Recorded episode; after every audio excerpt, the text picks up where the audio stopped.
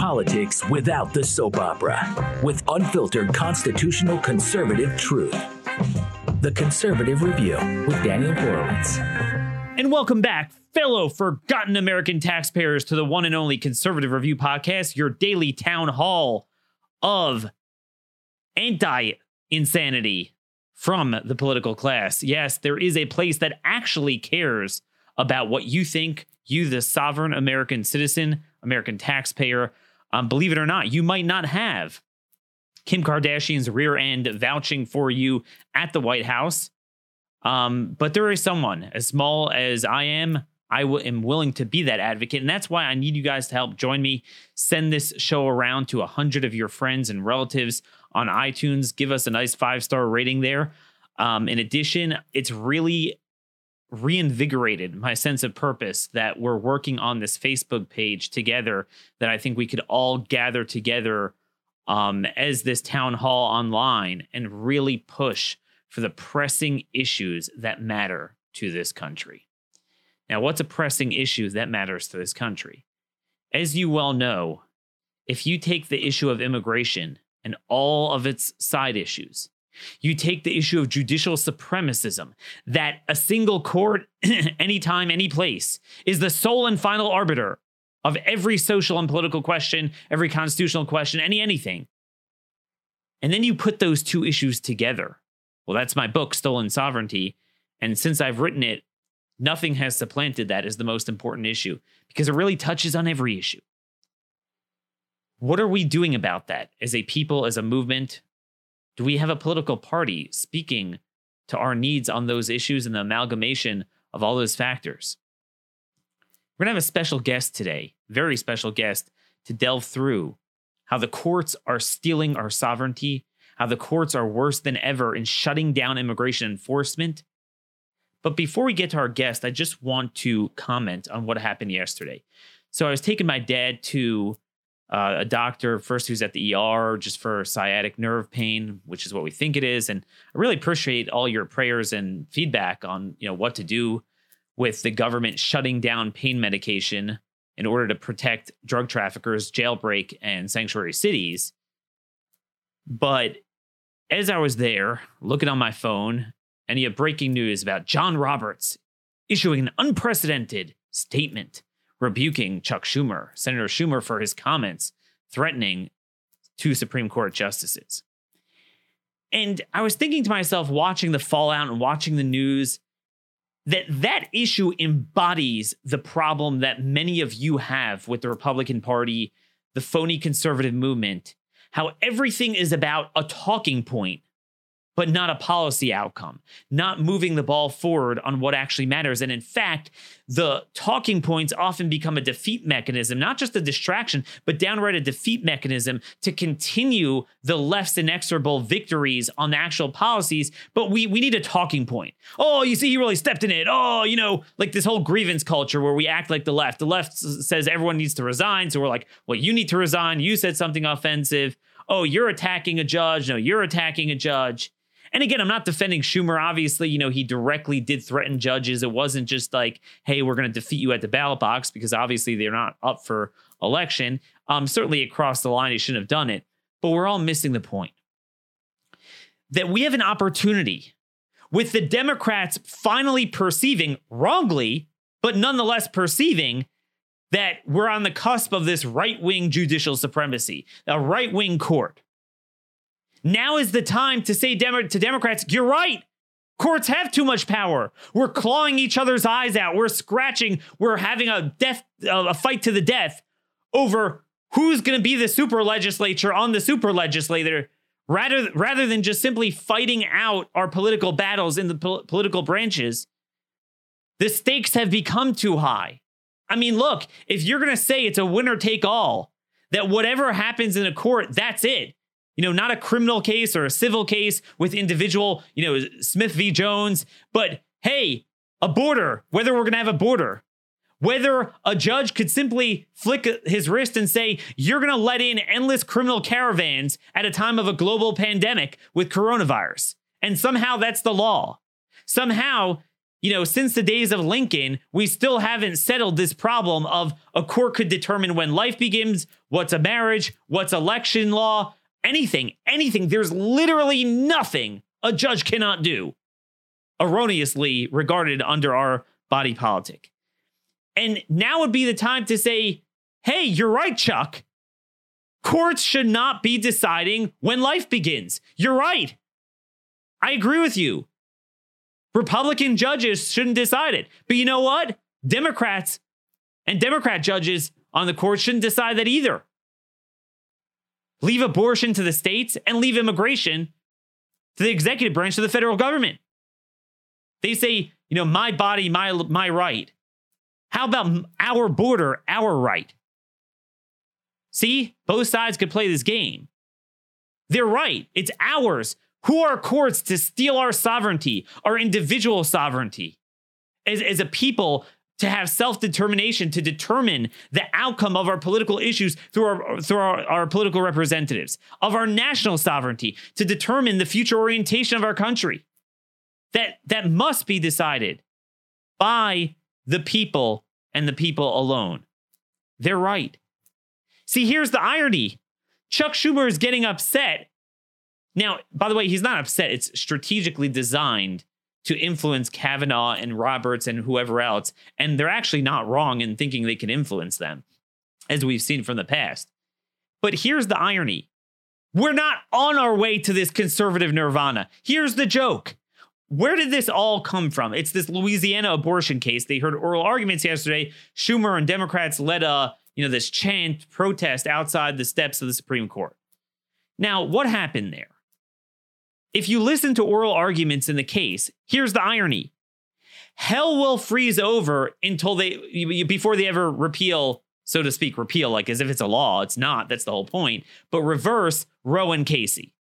We have one vote to do that, and that's Clarence Thomas.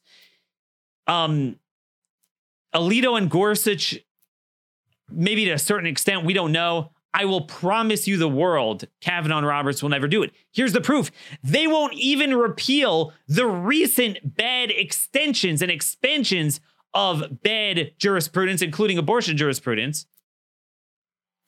Even on the cases where Roberts was the dissent and Kennedy was the fifth judge, that there's this perception that now that you replaced him with Kavanaugh, you'll have five. No, we saw this with all the, you know, Miller and Montgomery, all these like cases abolishing life in prison without parole for for uh, juveniles. I mean, all these novel, extreme things, just a couple years old. Once they're decided, then Roberts is like, look, it's precedent, even if he voted against it before. He's not like Sotomayor and Ginsburg, who will flip the minute they get the fifth judge. They don't have that. And if you listen to oral arguments, it was very clear that that we don't have anywhere near majority to repeal Hellerstedt forget about Roe. It was just a question of whether and how you're going to apply Hellerstedt, you know, this issue of, oh, you can't set um uh reasonable healthcare regulations on the abortion providers and abortion clinics, the Gosnell laws. Um, how do you apply it in Louisiana's case? That that was all they were debating. But none of them ever said Hellerstedt is crap. I mean, we know how Thomas feels about that. So this is the joke. It's not like we're going to reverse anything anyway. But meanwhile, while we're all, you know, like the idiot who focuses on the moon uh, on the finger when someone points to the moon, we're all focused on this when meanwhile they're winning anyway. Yesterday the Ninth Circuit f- finalized its injunction.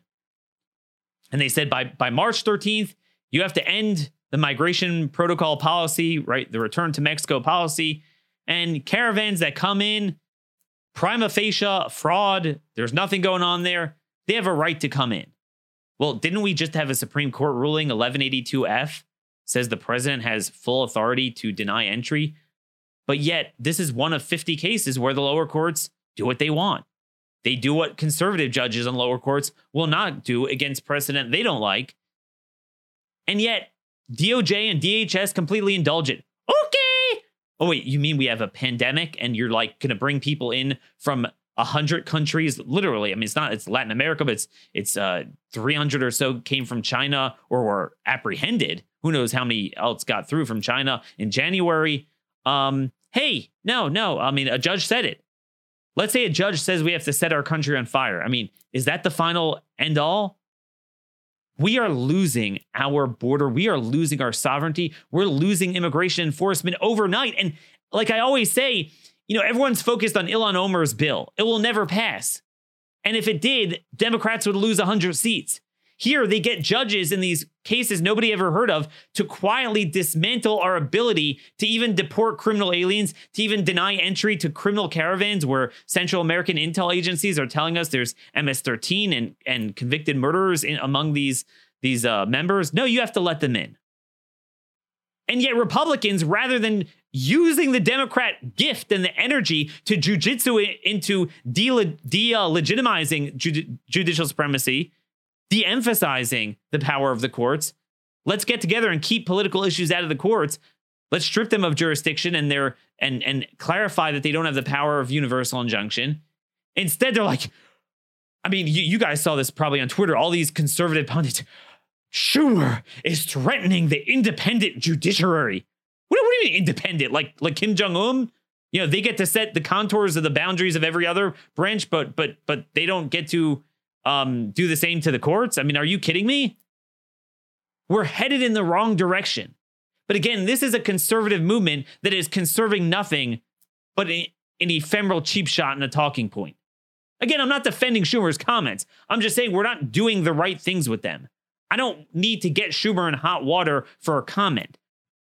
I need to end his destruction of this country through open borders and other problems in the courts. It's the same way I don't care about crying and feigning virtue signaling over Nancy Pelosi ripping up a, a, a paper copy of Donald Trump's speech. It's that she and her movement are successfully ripping up the traditions and history of our country. That's what I want to fight. Well, who better to bring on than Dan, Dan Cadman? As you all know, I'm a big fan of Center for Immigration Studies.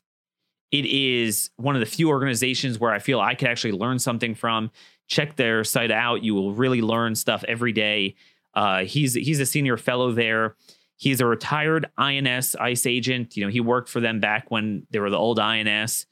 We're going to talk about that today. 30 years of government experience. He served as senior supervisor and manager both at headquarters, field offices, and also overseas. So he really has this full picture of seeing everything immigration enforcement encompasses criminal aliens, employer sanctions, even national security and terrorism, um, the China brain drain, the China brain gain, the uh, trade secret theft. Look, we're not going to get to all this today, but I want you guys to go to Center for Immigration Studies, Google Dan Cadman. You'll see a chronological history of all his writings. Um, good, good stuff with no further ado, it's an honor to bring Dan on for the first time and hopefully not the last to the Conservative Review. Hey, Dan, thanks for listening to my filibuster and great to have you on. Well, the pleasure and the honor are, are mine, I assure you. So thanks for having me today. Well, I'm uh, running out of air here because I have so much to say. So I want to get your uh, want to get you to weigh in on this. Look, this is the first time we're talking about, you know, what 100, 500 cases where the courts are denuding ICE and abolishing every uh, tool of ICE to enforce immigration law. Um, let's start off with the here and now. We have the Ninth Circuit. I literally did not believe it. I was like, look, after Trump v. Hawaii, after we saw the consequences of the border and the consequences of implementing MPP, there's no way they're just going to say, like, and then you got coronavirus hey, the Ninth Circuit just gave phony standing and, and said you have to let in foreign nationals who have never obtained entry. What am I missing here? You're not missing anything. You know, in my more cynical moments, I refer to them as the um, Ninth Circus Court of Appeals because uh, so much of what they say and do is so off the wall. Yeah, but but you know there is a, a kind of low cunning to what they do because as you and I both know in the past they have not been uh, loath at all to, at the drop of a hat either to issue national injunctions or to um, sustain those issued at lower court levels. Well, they're starting to sense a, a, little change in the wind at the Supreme Court. And so, in, the, in, a, in a couple of cases recently, such as this one, they've limited it and said, no, we're going to, you know, we're going to limit the damage here um, in this specific case, for instance, to California and Arizona. So they're acting like they're going along with the program, but in fact, if you think about it, you know, my God, think of the um, amount of damage that's done if um, you're going to allow all of these aliens into the country, uh, you know, across the borders in California and Arizona. And, and what's going to happen? Aliens aren't stupid. The aliens who are further east are going to drift to the west, and they're going to take advantage of the Ninth Circuit's uh, Ali Ali income free, and they're going to move up and in there because they know that the Ninth Circuit has now endorsed it. And so you have to ask yourself, what kind of gamesmanship is this? And, and you put your finger on it right at the start when you said, when you think about so many of the problems confronting our country today, you know, culturally, socially, for the future, think about immigration, and it is the it is the cross current of all those things. Even something like abortion. You you may recall that there was the big to do over whether a, a juvenile alien in huh. ICE custody was entitled to an abortion or not. Um, when you talk about immigration, you're talking about just about anything and everything that is going to dictate the future of the United States. And it really concerns me that uh, that the courts, you know, these unelected individuals in life tenures, these people who, at the time of their um, of, of, their investiture, are, are I, one supposes they think that they're in, invested with divine wisdom, and they're not But these are the people who are going to dictate that future. I don't want that. And as you mentioned, immigration really is all encompassing. It, it's the palladium of issues uh, that affect the future of our sovereignty. It's really, there's almost nothing that can't be brought uh, back to it, just simply because America, while not perfect, we prefer it because we prefer it. We like it. We know it's the best country. And if you have irresponsible immigration and open border policies, every social, financial, you know, criminal, terrorism, espionage ill that you could think of, you now have a seamless conduit for that. And even at the in the bowels of the Warren era, where they were creating BS rights for Americans at you know breakneck speed, there was always this red line that they would not cross sovereignty. Like, no, I mean, they said it's the most uninterrupted case law that there is no right to come here, no right to remain here. That's Justice Jackson always said that. Um, that there is no due process. You, you, know, we can't criminally convict you without due process, but we just to remove you and certainly to deny entry was never even a question. Um, there's no judicial standing, and there, there's a everyone's talking about the universal injunction thing. Well, first the nationwide injunction thing, but you know, then there's the universal injunction thing that I want to get to, which is that there's something more fundamental here. I cannot think of a single policy issue where our entire body politic is getting the premise wrong of what is the power of a court. Everyone understands more or less the extent of the power of the legislative branch, the executive branch, but no one seems to understand is Edward Bates, uh, Lincoln's attorney general. He said, the sum of its judicial powers, ample and efficient for all the purposes of distributive justice among individual parties, but powerless to impose rules of action and of judgment upon the other departments. So it's not just applying it outside of Arizona and California, but the issue is how in the world do you give standing to foreign nationals or like BS third party agitation groups to, to then like like as if it's you know you damage my house Horowitz v. Cadman like I want to sue you. So that that's a case. But how I could give standing to the ACLU or whatever other you know organization there and and or caravans and say yes I'm ruling with you and therefore the executive branch must take affirmative action to bring in people to the country how, how did we get to that? I mean, how, how, how does DOJ indulge that for a minute? I, I am hard pressed to answer that. Um, I watched this happen over the course of time, and it seems to me um, that it started to happen somewhere in the early, you know, origins of the um, of the um, Clinton administration, Although I have to admit, I, you know, when I looked even back further um, to the Reagan administration, because I was working in the government at that time, I think, you know, whatever one may or may not think of Ronald Reagan, he made a fundamental error in endorsing this whole idea in 1986 of a broad based amnesty because that's still having yeah. repercussions and echoes today. But this, this idea of the judiciary getting the say um, has become more and more expansive, and, and you know the amount of judicial overreach that we see is is shocking. Um, judges at the drop of a hat, you know, are um, endorsing class action lawsuits on the most flimsy of bases. Um, judges similarly who are far, far, far from the action, such as in Pacific Northwest, you know, single district court judges find themselves um, ruling on things such as applications for asylum at the border, which they've never seen, um, I, I don't know how we got to this point, but I do know that um, the fundamental problem is that all executive branch agencies seem to accept that the court should the courts should have the final say.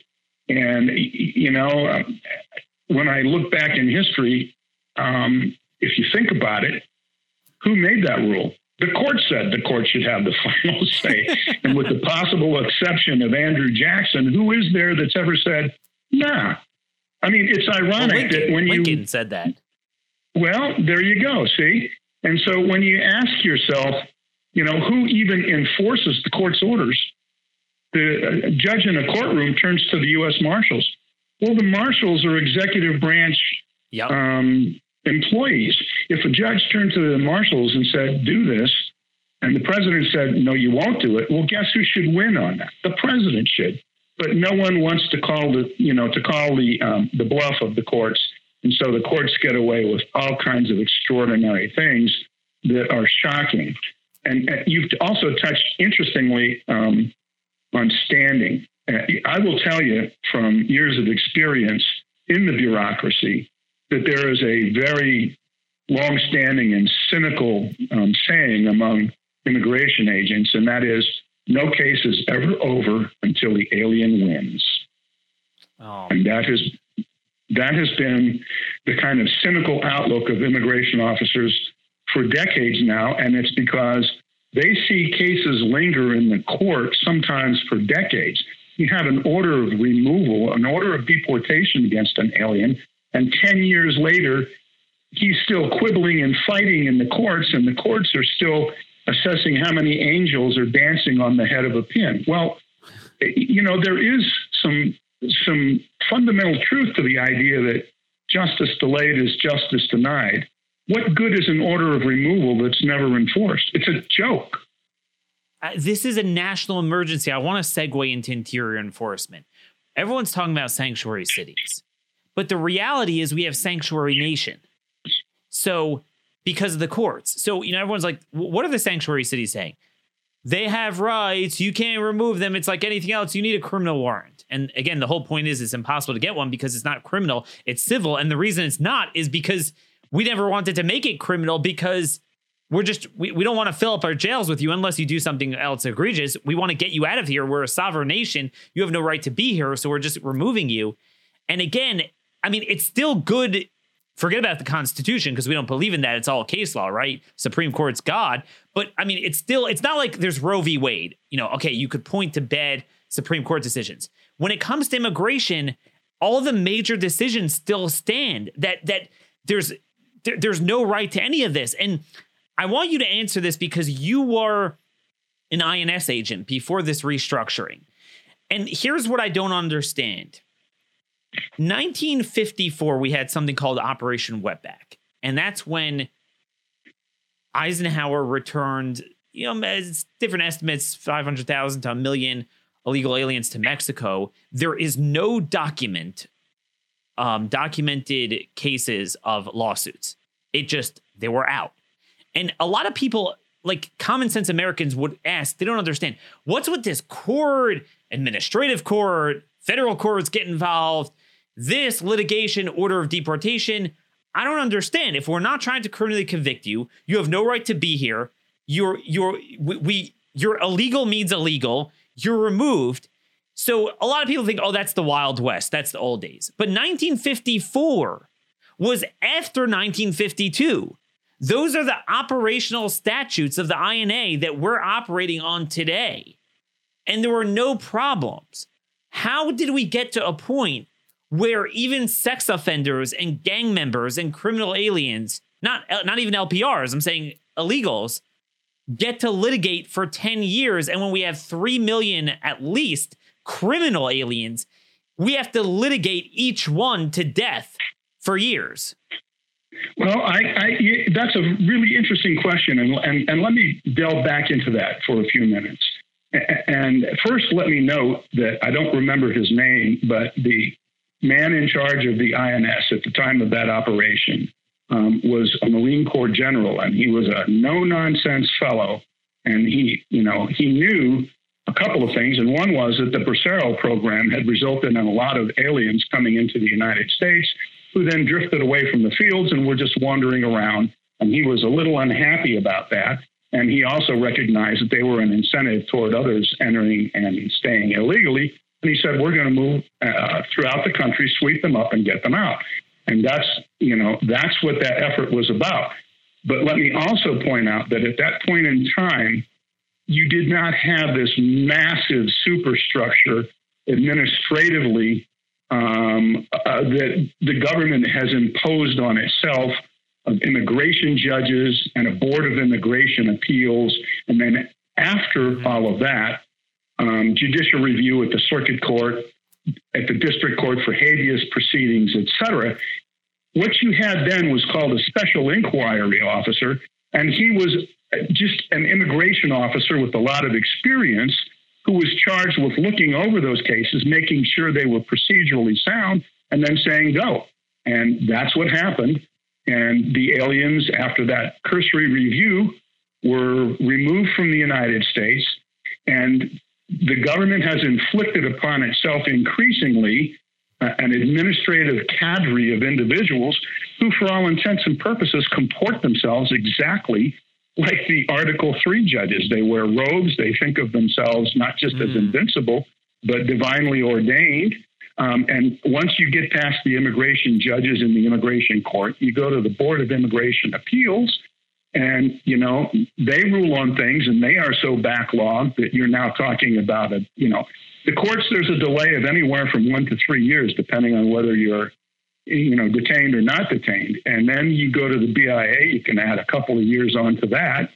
Um, and then if somebody appeals to the, um, you know, to a circuit court of appeal, add a couple more years onto that. And you suddenly you're approaching that decade of litigation. Um, and the amount of time being spent by the federal courts on these things is shocking.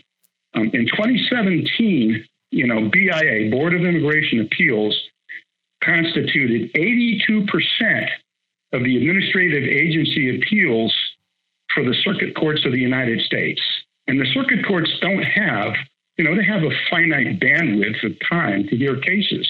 And so if 82% of the cases that are being heard are immigration cases, um, then what you're fundamentally seeing is that American citizens who may have a legitimate basis for litigation are going to get boxed out in the process, and they do.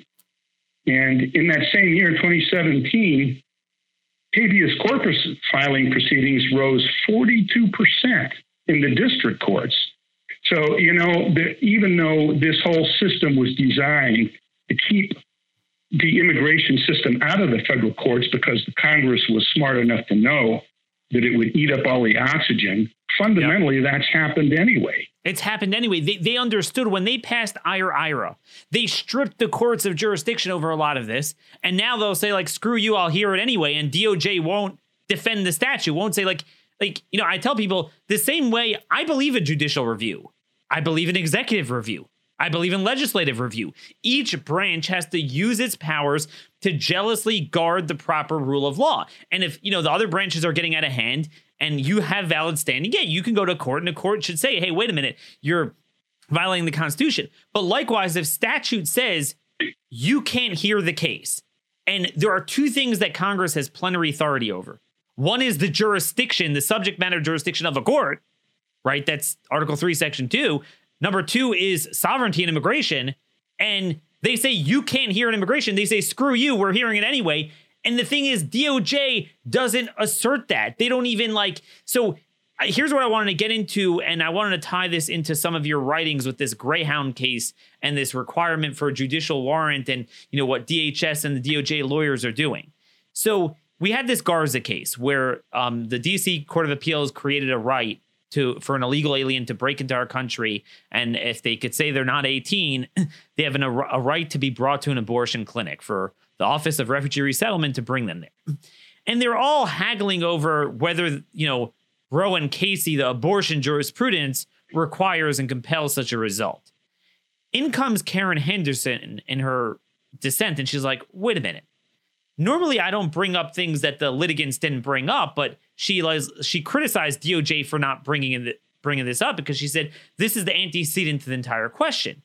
Forget about abortion. You're an illegal alien. Didn't we have, quote, nearly six decades ago, the Supreme Court had already said that for over a half a century, this court has held that the detention of an alien in custody pending determination of his admiss- admissibility does not legally constitute an entry, though the alien is physically within the United States. It's as if he's literally outside our borders. They'd have no rights to legitimate rights, much less whatever abortion you want to do. It's as if they're not here, they don't have standing. And what are we doing? And the funny thing is, she was she was like lacing into DOJ for not asserting this. Uh, Durbin asked Kavanaugh about it because Kavanaugh did not sign on to that dissent. He had a separate one um, during his confirmation hearings, and Kavanaugh said point blank he doesn't agree with Henderson.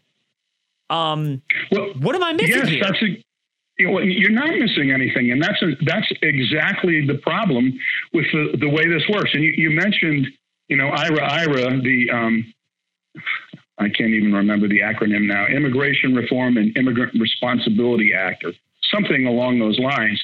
And here's a, here's a perfect example.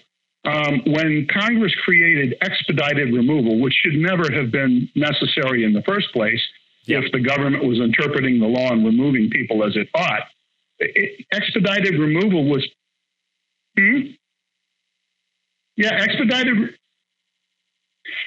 Ex, yeah, expedited removal was, you know, the whole focus of it was these are people with no attachments or ties to the United States. They've been here a limited period of time. You know, you need to get them out and you need to get them out quickly, and you don't need to involve either the federal courts or even the immigration courts to do it.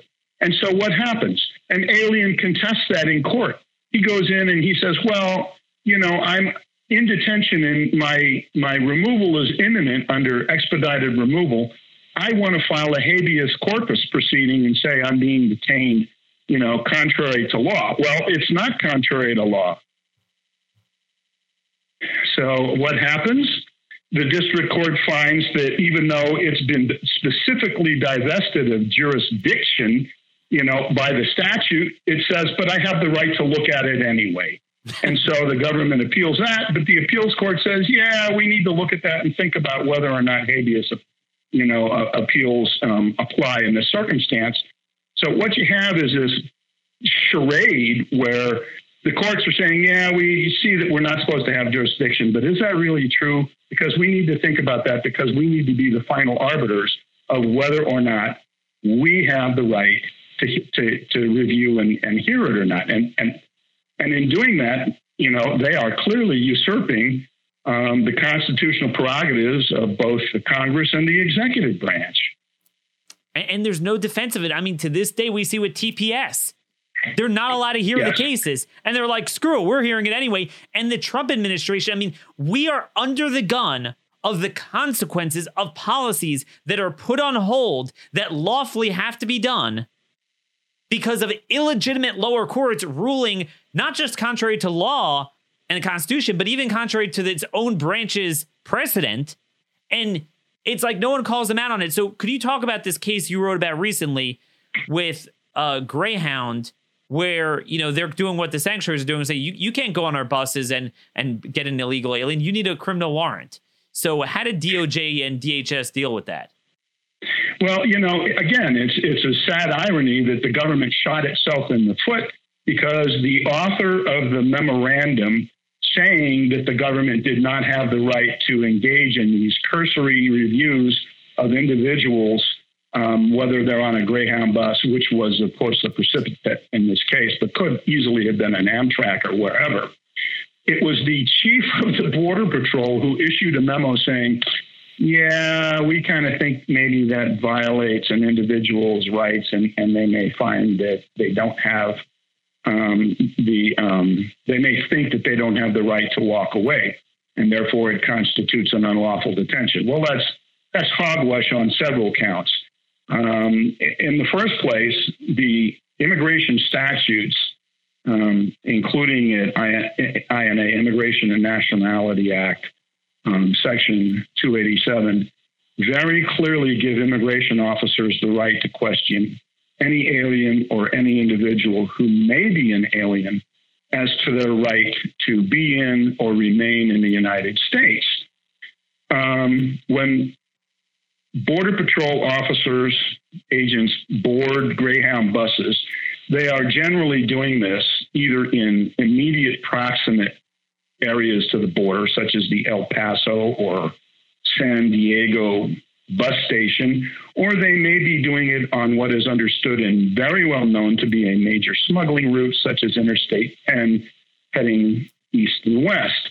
When they board these things, they don't always even ask anyone questions. They board and they take a look around.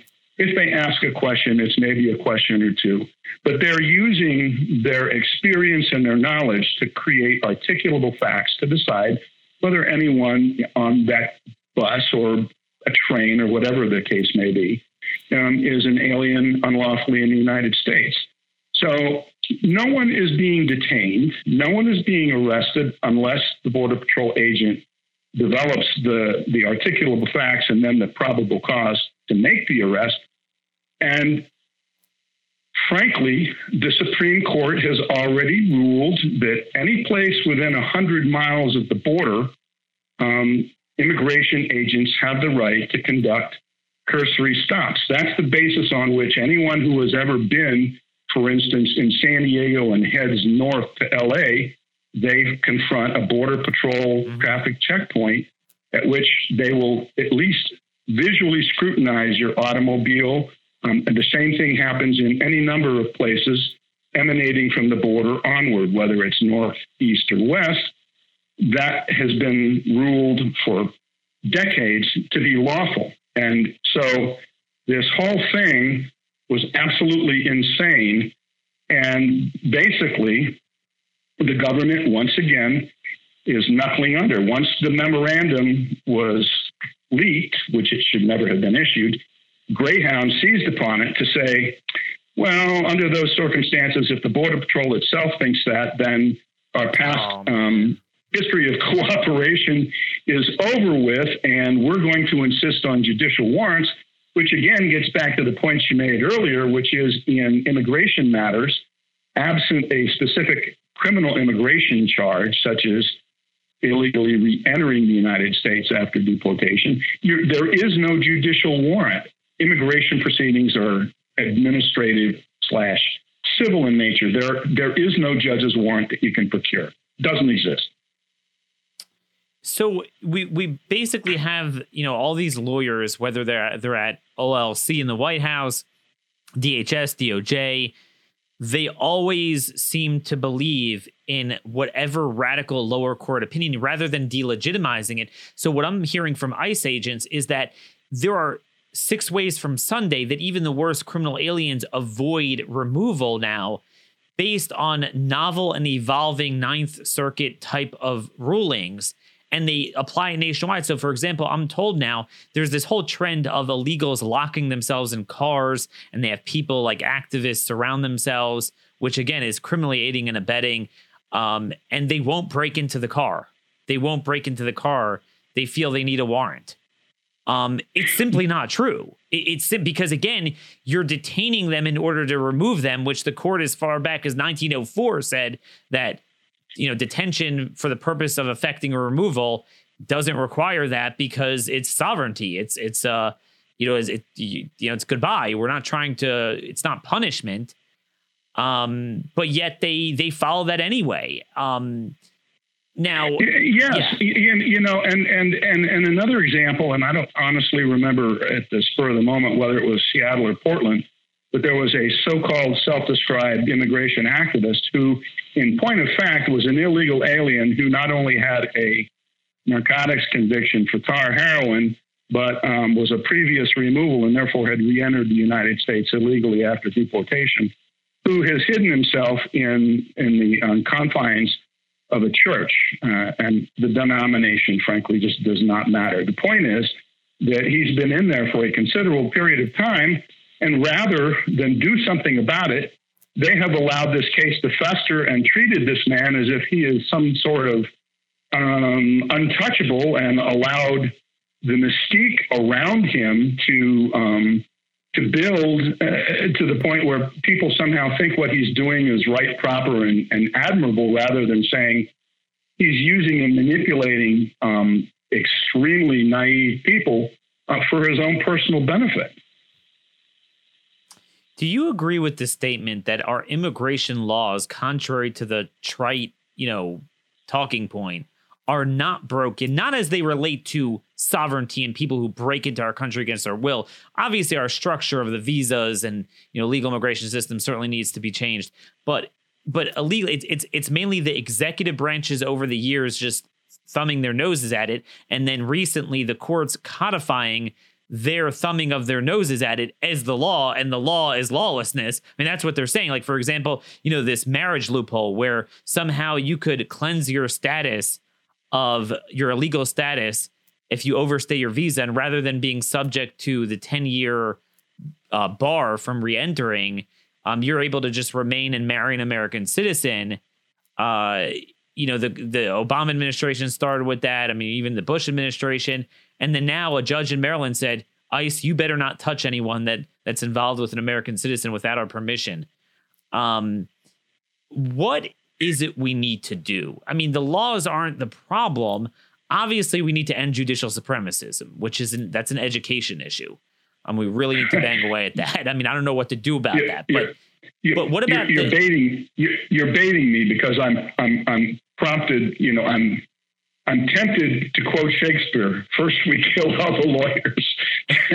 well, uh, well, I mean, whatever. But but but I'm saying the bureaucracy I want to move on to what you said about the bureaucracy. You're an INS agent. Isn't it true that we would be better off restructuring it as one enforcement agency? Because right now you have enforcement under ICE, but they, they don't have the keys to the castle. The keys to the castle are in USCIS and EOR at DOJ, and they basically are just like a swamp. I mean, Ken Cuccinelli always jokes around that every darn thing he utters is going to be in BuzzFeed three minutes later because another fool at USCIS is leaking to them. Those are the type of people you have there. How do we empower ICE and make it a better agency structurally? And could you talk to our audience a little bit about the problems of HSI and how that ties into this?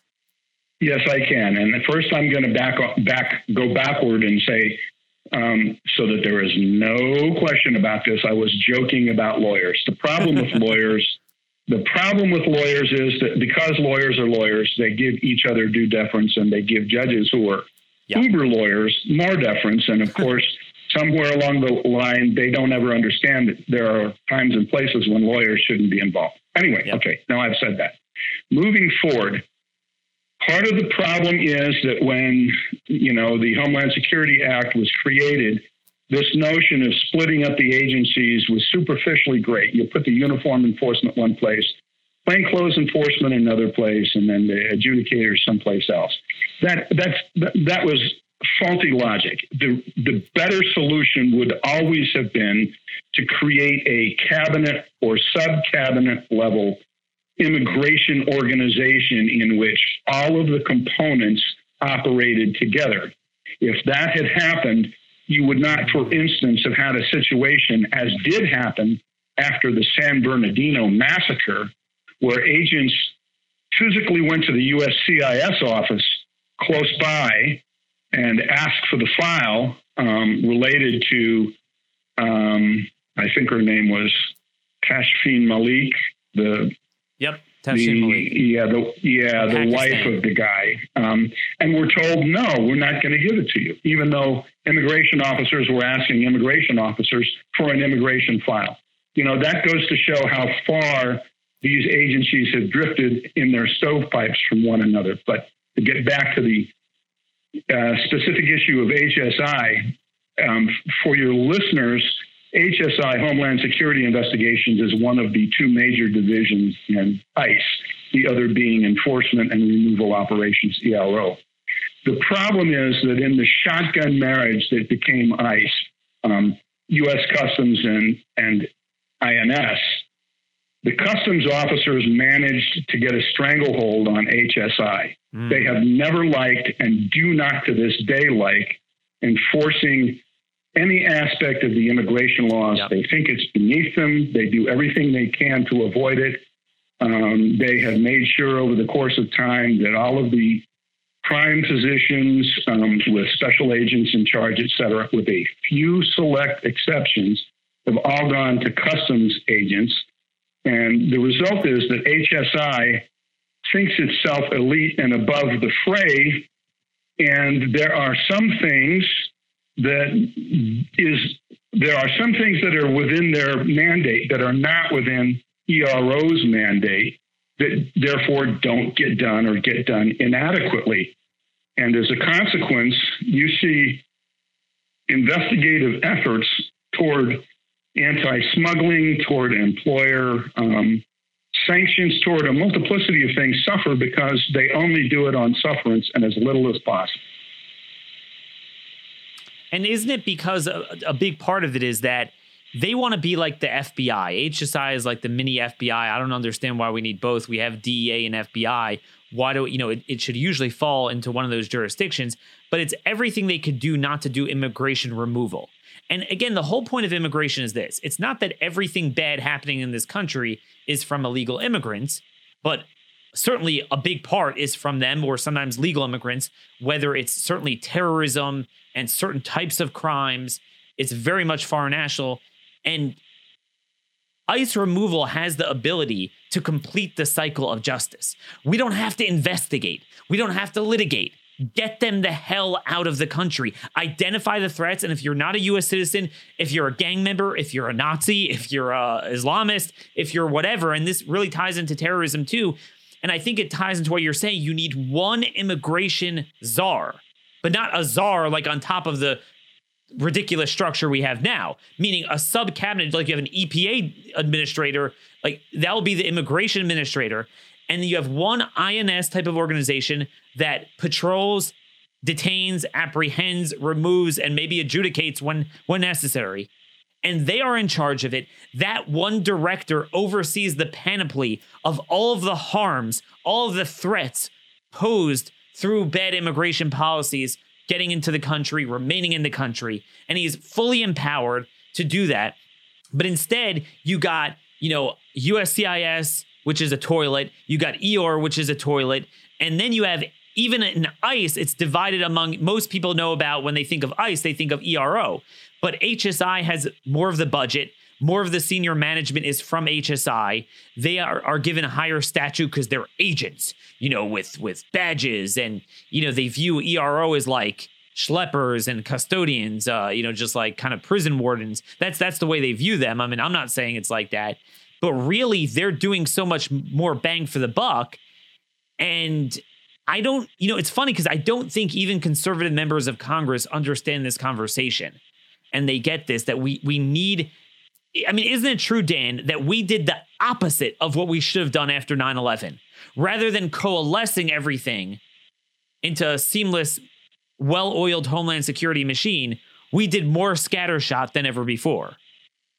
That is absolutely true. And, and, you know, one of the ironies that the belief was that INS was ineffectual because INS was ineffectual, rather than acknowledging the reality, which is the, the same reality today that INS was and DH is extremely politicized where immigration is concerned. And when you have politicization of what are fundamentally law enforcement or even um, administrative enforcement organizations, and by this, I am including what USCIS should be. They should see their job as making people comply with the law. Does that mean putting cuffs on individuals? No. But they're not they're not just supposed to see themselves as benefits granters and philosophizers who, whose role in life is to advance the open borders agenda. But that is what has happened. And that could be controlled better if you had someone that had authority, genuine authority, not a fake czar, like you said, over all of the immigration agencies within DHS. Theoretically, the DHS secretary does that, but let's be honest. The DHS secretary also has the Secret Service, he has TSA, he has FEMA, he has, you know, and and what is Coast uh, it? Guard, the yeah, national. Yeah, he's got the whole mess. He doesn't have all of the time in the world to devote to just immigration matters. And one of the problems also is that you um, have had a whole series of, of DHS secretaries who didn't necessarily believe in immigration enforcement, up to and including John Kelly. Well, up until and including everyone uh, this uh, this term, I mean, uh, Yeah. Kirstjen Nielsen. I, I mean, uh, Chad Wolf was Man. a visa lobbyist. I mean, come on. Yep. You know, Ken. Cuccinelli is the guy. The problem is, Ken, this happens to him all the time. He gets overruled. I mean, he doesn't like what's going on. And and Ken, see, rather than in the past, we've had ICE and Border Patrol leaders viewing them as benefit granters to the world. Ken wants to make you even USCIS in enforcement. Because I mean, he said this on my show, and rightfully so. It's not like, oh, ICE is enforcement, USCIS is for the immigrants. No, it's all for the American people. It's to make sure we are only bringing in people who will be a benefit to the country and ensuring and weeding out, you know, Chinese espionage, Islamic terrorism from the Middle East, um, all sorts of problematic things rather than just rubber stamping it that there's a presumptive right for anyone to just apply and come here. Um, and my concern is just kind of tying everything together just to get your closing comments that we're on the cusp and very much in the process of a Roe or Obergefell equivalent of immigration, where they're essentially coming with a meat cleaver, just categorical right to immigrate. You you know, I, I, I hope to the high heavens that you're wrong, but I cannot say to you or to your listeners that that is outside the realm of possibility because, you know, even if that doesn't happen, you know, death by a thousand cuts uh, uh, Mm. reaches the same point. Death is death. And if death of immigration enforcement ensues because, you know, open borders advocates have learned to manipulate the judicial system, then whether it's by one, you know, one fatal decision or a hundred, you know, decisions that result in the fatality of our sovereignty, what's the difference? don't we need an an advocate on behalf of the American sovereign? So what I mean is by this, it's like part of what I think happened to immigration law is, you know, you look at the law and you're like, wait a minute, how did that happen? The law says the opposite. Meanwhile, like it's used against us. How does that? But I think it's kind of like if you have a boxing match. So typically, I mean, unless you're really unequally paired, you're you're you're pretty much you know doing the same stuff, and you can't just punch with impunity because the other guy is punching too, and that in itself serves as a blocking mechanism, and you kind of reach a certain equilibrium.